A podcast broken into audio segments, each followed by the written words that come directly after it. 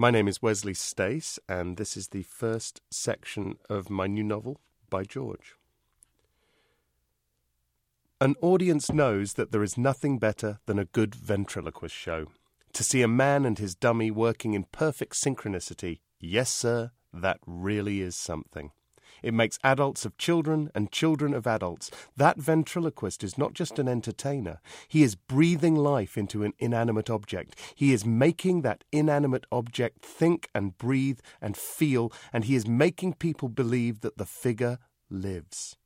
The great ventriloquist is more than an illusionist. He is a creator, a dream maker, a kind of god. And I should know. I'm his dummy. Chapter 1 I am built. I shall now do a little ventriloquism of my own. Whether I shall turn out to be the hero of my own life, or whether that station will be held by anybody else, these pages must show. To begin my life with the beginning of my life, I record that I was built, as I have been informed and believe, at Romando Theatrical Properties of Henley on Friday, the 5th of September, 1930. That, at least, is the date tattooed on the inside of my chest. I was made over a period of time. What was so special about the 5th of September? Was it when I was ordered? When the great artiste first conceived me? Or when his minions started to mix my papier mache? Was it perhaps the moment I was taken from the mould, or even the date of the final stroke of his paintbrush on my flushed cheek? I don't precisely know. One thing is certain there was always something special about me. Whereas many of my Romando brothers were bought off the peg, I was different. I was bespoke. Ever since negotiations had commenced, I had been marked out, for I was commissioned by a star as great as my father was an artiste, the most famous ventriloquist of the Golden Age, your own, your very own, Echo Endor. Echo Endor and Narcissus, names to conjure with. Echo, whose famous Shana, The Ocean Deep of vaudeville fantasy, played all over the continent, and Narcissus, naughty Narcissus, the boy who captured the hearts of all. Do you love me? You know you do. No one had seen a boy partnered by a woman. Only men had dared say such cheeky things. Yet, when Echo first swept into Romando theatrical properties, there was no Narcissus to place her. In person, she looked somewhat smaller and older than her public might have imagined. Despite dramatic eyes, she was in many respects an average looking woman. Her voice alone announced the presence of a true star. She spoke with astonishing vigour and clarity of tone. She was a lip reader's dream, sidling up to C's, attacking T's, caressing S's, rolling R's, and exploding P's. The clear voice was a family trait. Her father, Vox Knight, the beloved polyphonist, had employed the same ringing tone. The louder and more clearly you spoke, the more your voice was differentiated from the other voice, the voice that came from elsewhere, from up on the roof, from your boy's mouth. The greater the distinction, the better the illusion. I have come, she proclaimed, for a Romando boy she set about his name with an aggressive purr, a cat toying with a defeated mouse. Even from the depths of his workshop, the great artiste recognized her voice immediately. Drying his hands on a towel, he untied his apron and, to the great surprise of his business manager and lady wife, Nellie, popped his head into the reception room. Nothing ever distracted him from his work. But here he was, drawn by that siren sound. Miss Endor, he said. She was pleased to be recognized, but hardly surprised. Romando, Joseph, at your service. I was the boy she had come for. Better call me boy than doll, it's a little girlish, figure, too formal, or dummy, for obvious reasons, so you can understand why perhaps I do not flatter myself in the assumption that especial care was taken in my creation. Deposit down, I was built. The prime architect, the great artiste, was my father, the legendary Joseph Romando. Oh, there were great craftsmen before, and many will follow, but to be a Romando boy is something special. Compare the dull and emotionless faces of my predecessors, Narcissus and his acneed ilk, with mine, my fine soft skin tones, my stylish side parting, not to mention the flexible chamois leather that I call lips. Tell me I wasn't sired by a kinder, cleverer man. My father made superior sons in every way. He sent his boys to the best schools and gave us the most magnificent mops of hair, often worn beneath impishly tipped school caps. His brushes were more delicate, his sculpture more sensitive, his mechanisms more innovative. But greater than any of this, he gave us each a personality. It was as though we had character before we met our partners, in some cases, sadly, more. The day of my delivery was upon us. I was placed on the ottoman that the great artiste regularly used to display his boys on first presentation. I was lifeless, yet brimming with potential. My father wrung his cap like a sponge. Nellie walked in behind Echo, who barely a moment later proclaimed, Yes, yes, yes, I knew it, I knew it, the great Romando, a miracle child. She loomed over me. May I? Miss Endor, of course. Consider him yours now. She picked me up, letting her finger fall across my lips, slipping her hand quickly into my back, feeling her way in the darkness. I was about to speak for the very first time. And now, and now, nothing. She laid me back on the ottoman without particular care. The very boy I was looking for, Mr. Romando, to you I say, many, many thanks. My father picked me up again, patting the back of my head. He was saying goodbye. All three went to the office, me in the arms of my maker, to sighs of mutual appreciation and nervous coughs that presaged the exchange of money. From behind the counter, my father lifted a plain but durable black box with simple metal handle and engraved brass plate. Upon it was written, For Echo Endor, and beneath this, in the most florid of all scripts, Romando Theatrical Properties of Henley.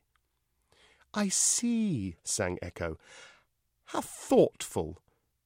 She drummed her fingers next to the banknote she had unfolded on the glass counter. But I'm afraid it's not for me at all. Not for you? Disappointment sighed over Nellie's question. She had pictured an official endorsement on their new print advertisements Makers for Echo Endor, the ventriloquial equivalent of by royal appointment. We thought. Echo regarded her blankly. For me? But I have Narcissus. You surely didn't think. Our public wouldn't stand for it. For Echo Endor, there can be only one boy for all time. No, no. This is a birthday present for my son. My father looked down at me, full of pride, as he massaged his beard. I was my own reward. He busied himself with the box, which, didn't look big enough. He undid the two catches and lifted the hinged lid back, revealing the abyss within. Don't put me in the box, I thought. Not for the last time. My father scooped my legs up beneath me and, bending me double, put them level with my ears, one foot on each shoulder. Then, taking me by the middle, he placed me carefully in the opulently lined case, so that my hips were on the bottom of the box and the soles of my black leather shoes faced up. He swiveled my head to the left to avoid any damage to my nose and closed the lid. A key turned in the lock. Their voices were muffled. Your son, said my father, does he dream of following in the magnificent footsteps of his grandfather and mother? He will, said the ventriloquist, if I say so. Well, this boy has a name, said my father, handing her the key. We name all our creations. Oh, said Echo without curiosity. Yes, they're all very much part of the family. This one we call. I heard him quite clearly as he turned around to christen me. This one we call George. George. What a name. How manly, how noble, how royal, How easy to say without moving one's lips. Oh, no, no, no, no, no, no, I think not, said Echo. We'll need something cheekier, something more suited to little children. I rather like. Mm, mm. Whatever she said remained a mystery, for she spoke as my presentation box, hoisted by the handle, lurched upwards with a sea sickening heave. Presently, I began to swing to and fro more agreeably. A small bright light shone in on me, illuminating a precise green keyhole on my blazer. I was outside Romando's theatrical properties for the first time. My journey had begun.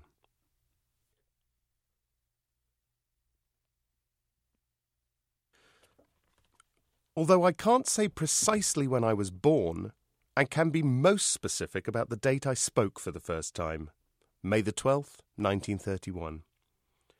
I passed through at least two pairs of hands before my journey from Romando's was over, and when I landed, I waited, and I waited, gestating in that dark wooden womb. Nothing at all happened. Time passed. A clock chimed every thirty minutes. For months.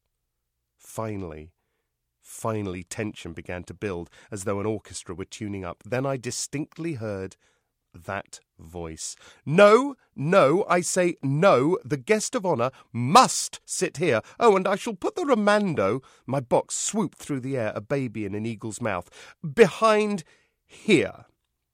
The best silver was laid under Echo's direction as the hushed whispers of wary servants scurried around me just as it seemed that one more U turn on the settings would drive them to murder her in cold blood, all was done, and she spoke with a new serenity.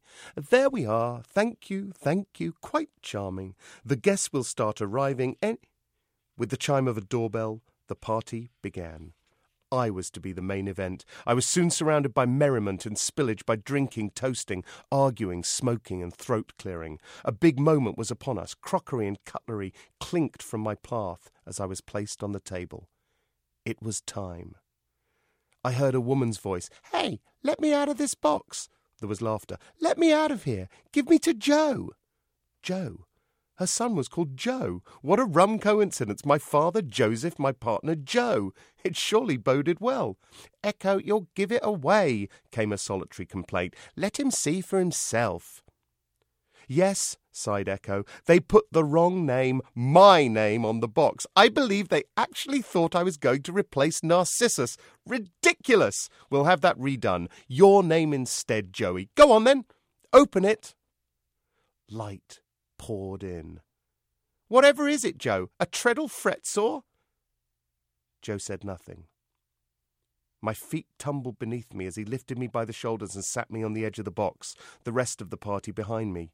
Here he was, my partner, my ventriloquist, the straight man who would set me up for a million punchlines, repeat my jokes purely so people at the back could hear. I looked at him. He looked at me, but coldly, analytically, as though he had never wanted a boy to call his own. Shouldn't he have cracked a smile by now? Well? asked Echo, somewhat impatiently. Still, Joe held me in scrutiny. He was twenty, or 21, but he appeared older. His was an awfully good face, I told myself. That strong chin, that gleaming head of perfectly ploughed hair, those deep, sad brown eyes. Only the best, Joe, Echo continued, supplying the enthusiasm that was lacking in her son. It's a Romando. They're the very finest, and Signor Romando was so honoured. I'm sure Ogilvy won't mind. Good Lord, I've bought him enough business over the years. If I'd had a boy that good when I began, she thought better of it. Happy birthday. Say something, Joe, beseeched an earnest relative, mindful of Echo's moods. In a lightning moment, Joe stood, put one foot on the chair, and picked me up, sitting me on his knee. He slipped one hand into my back and with the other gripped the lapel of his dinner jacket. What was he going to say? What was I going to say? I surveyed our audience. It was as though someone had opened a tin, a party assortment of hard and soft scented guests, and scattered them about the room. A dependably jolly vicar, a trembling leaf of an old woman with perpetually quivering chin, a middle aged impresario in bright yellow waistcoat, sucking the life out of a cigar, and sitting at Echo's side, a dashingly handsome young male lead, not many years older than Joe. Rather than her son's friends, Echo had invited her own. All eyes were upon us. The silence was broken by my first ever words. Thank you for buying me for him, Mrs. Endor, I said, looking at her and nodding at Joe. He's exactly what I've always wanted. This bon mot was met with laughter and applause. My top right lip sneered, and out popped a small white wooden cheroot. More applause. I smiled and raised my eyebrows. So far, so good. Res ipsa loquitur, declared the vicar. I thought magic was his forte, Echo, said the yellow waistcoat with a guffaw. Watch out, he'll be as good as you. Echo managed a smile. Now, a name, she said. The excitement of naming me raised eyebrows around the table. George, I said without hesitation. There was no doubt about it. A general cooing of approval confirmed the choice. George, his mother grimaced. That was what Romando named him. How did you know that? No one wants a schoolboy called George. George, that's my name, I said, winking at the assembled crowd, who took up my cause in a moment, claiming that such coincidences could not be easily dismissed, that I was every inch a George, and that it was still a very popular name. No, Echo pouted. Take it from me, George is wrong. I was right about Narcissus, and I'm right about this. You should call him, she had the name ready, Pip Squeak. Pip Squeak? Pip Bloody Squeak? It wasn't even a real name. Pip might conceivably be Dickensian for Philip, but Squeak? Squeak? I don't sound like a mouse. Oh, that's too much, the vicar appealed to Echo. Let the bore boy call him what he will. The matinee idol to Echo's right began to repeat, George, George, George, George, a tribal chant taken up around the table until Echo begged them, pleaded with them to stop. No more, Derek, please, please. She covered her ears and sighed in an unsaintly display of martyrdom. George it is, but don't blame me. Well done, child. The vicar beamed, a proud father congratulating an eight year old for offering the last boiled sweet to a guest. A glimmer of charity remains, despite the heathen name. Echo groaned at this obligatory jovialism. Heathen? inquired Derek earnestly. Echo? No, no, Endor, said the vicar, delighted to be asked, installing himself for a sermon. Ventriloquism began, one might even say, found its voice, in the biblical story of the Witch of Endor, 1 Samuel 28. And his servant said to Saul, Behold, Echo yawned, Cake! She exclaimed, and in the cake was wheeled, iced in large letters upon its vivid mint frosting, was the unfortunate wish Happy 21st birthday to Joe and his new friend, Pip Squeak. George, he said later that same evening, reflecting on the small victory with satisfaction as he placed me on his knee in front of the mirror in his bedroom. It didn't seem the room of a young man about town, more a dark and dusty theatrical museum, show posters papered every square inch of the walls not covered by bookshelves. Outcrops of books made little islands in the sea of blue carpet. Hello, Joe, I said. Happy birthday. You're a handsome devil, aren't you? I hadn't heard him use his own voice downstairs. He had spoken only through me, his seemed a little frail for his strong chin and evidently flexible vocal cords. Perhaps he needed me as much as more than I needed him. Why, thank you, I replied. You're not too bad yourself. As I'd suspected, his technique was breathtaking. You couldn't tell.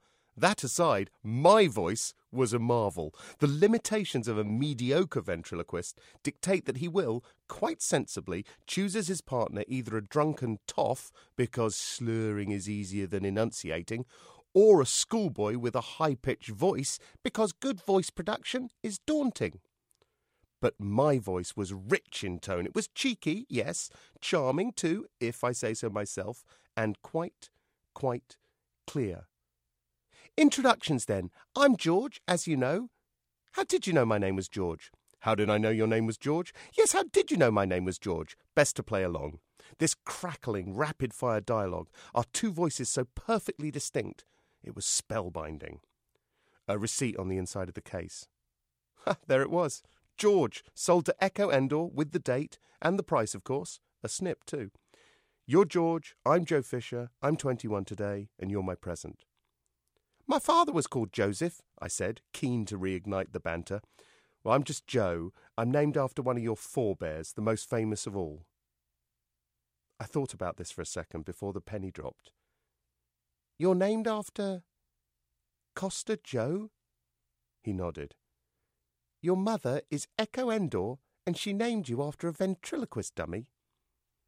Fred Russell and Coster Joe. I could see them as clear as day. Joe in his pearly gear with a voice that could cut glass, and Fred Russell, softly spoken, clean shaven, immaculate in evening dress. The world had not seen their like when they walked on stage together at the Palace in 1886. Fred was the father of modern ventriloquism, their act the original. But still, you shouldn't name your son after a dummy. Well, look on the bright side. At least she didn't call you naughty Narcissus. At the mention of the name, his fingers slackened inside me. George, I have bad news. My head moved around slowly so I was facing him. I don't want you. He didn't. What? If it was a joke, he wasn't smiling. His eyes never left mine. I don't want you he repeated. But, but, but you could be the greatest ventriloquist in the world. The technique, the lips, the manipulation. You've got it all. We were interrupted by two loud knocks on the door, which, without invitation, opened to reveal Echo in oriental nightdress of tangerine and plum. She lifted her arms over her head, twirling like a human flame before she came to rest, one hand on each side of the door.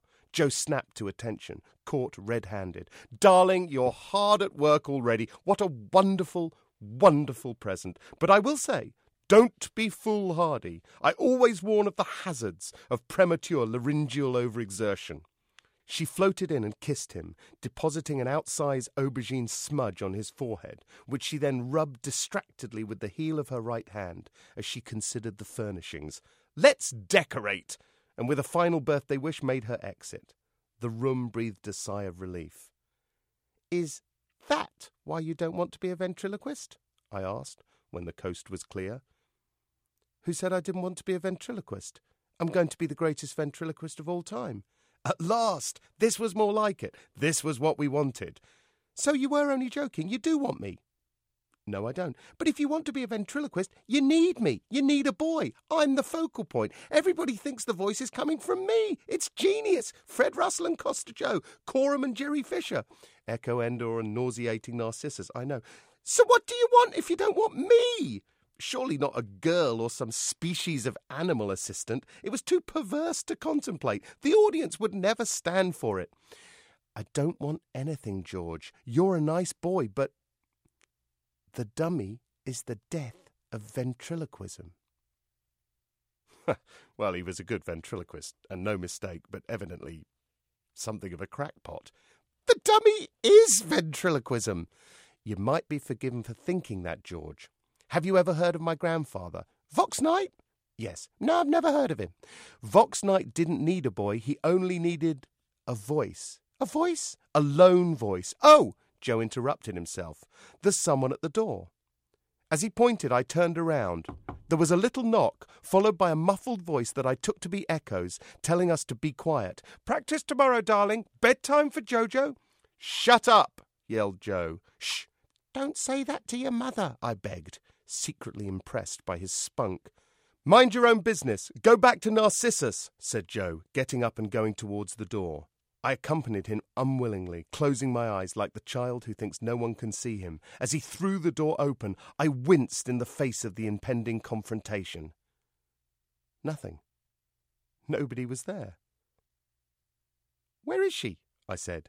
He popped my head out, and I looked left and right down the hall. She was never there, he said, and smiled before announcing, I'm going to be the greatest ventriloquist in the world. Did you do that? I asked, narrowing my eyes as I checked the hall one final time. Distant voice ventriloquism. I threw my voice. Out there? Yes. From back there? Yes. I thought about it as he closed the door. It's good, I said, impressed. What an act! Then I remembered that the act excluded me.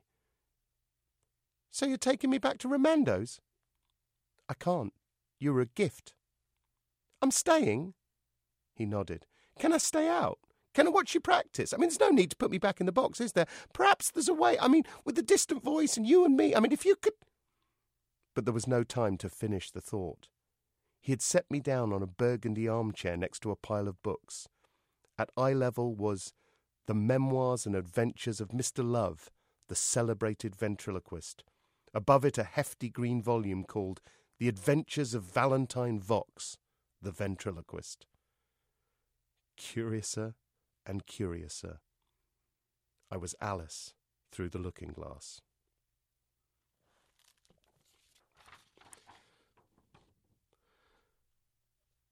To subscribe to the Writer's Block and hear more stories, please visit www.kqed.org slash writersblock. The Writer's Block is produced by KQED.